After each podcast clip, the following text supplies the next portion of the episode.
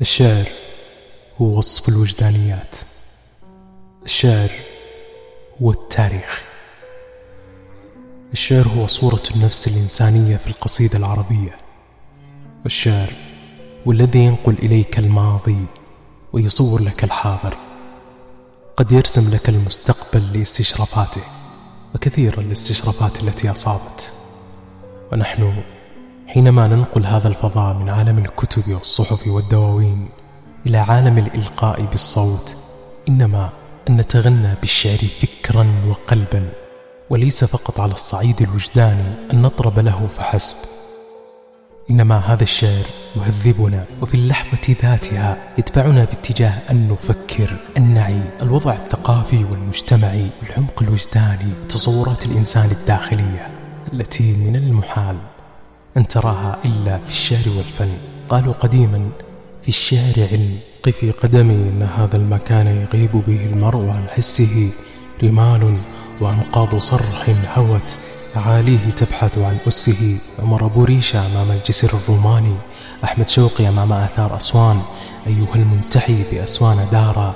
كالثريا تريد أن تنقض. اخلع النعل واخفض الطرف واخشع.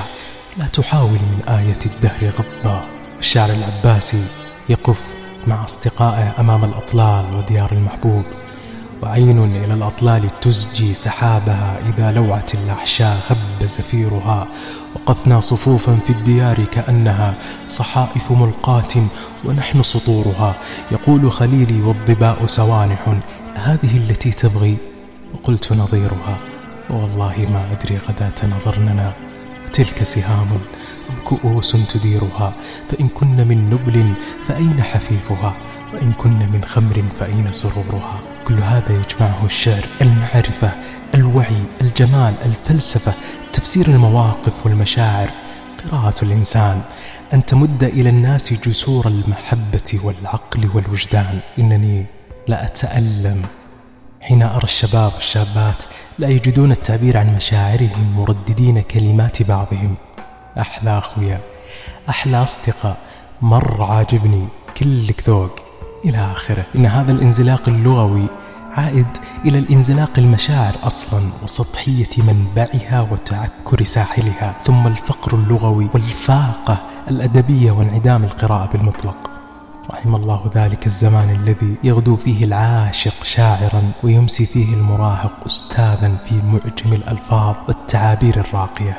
والرحمة على روح البردوني حين قال عن الشعر آتي التاويه يا قفارتي هاتي ورددي من وراء الليل آهاتي وترجمي صوت حبي للجمال ففي نجواك.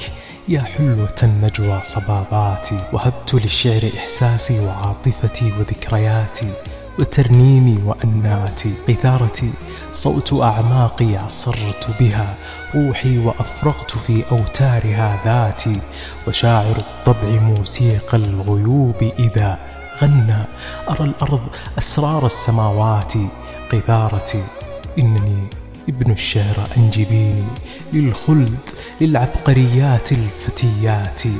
أحيا مع الشعر يشدو بي وأنشده وأخلد غاياته القصوى وغاياتي.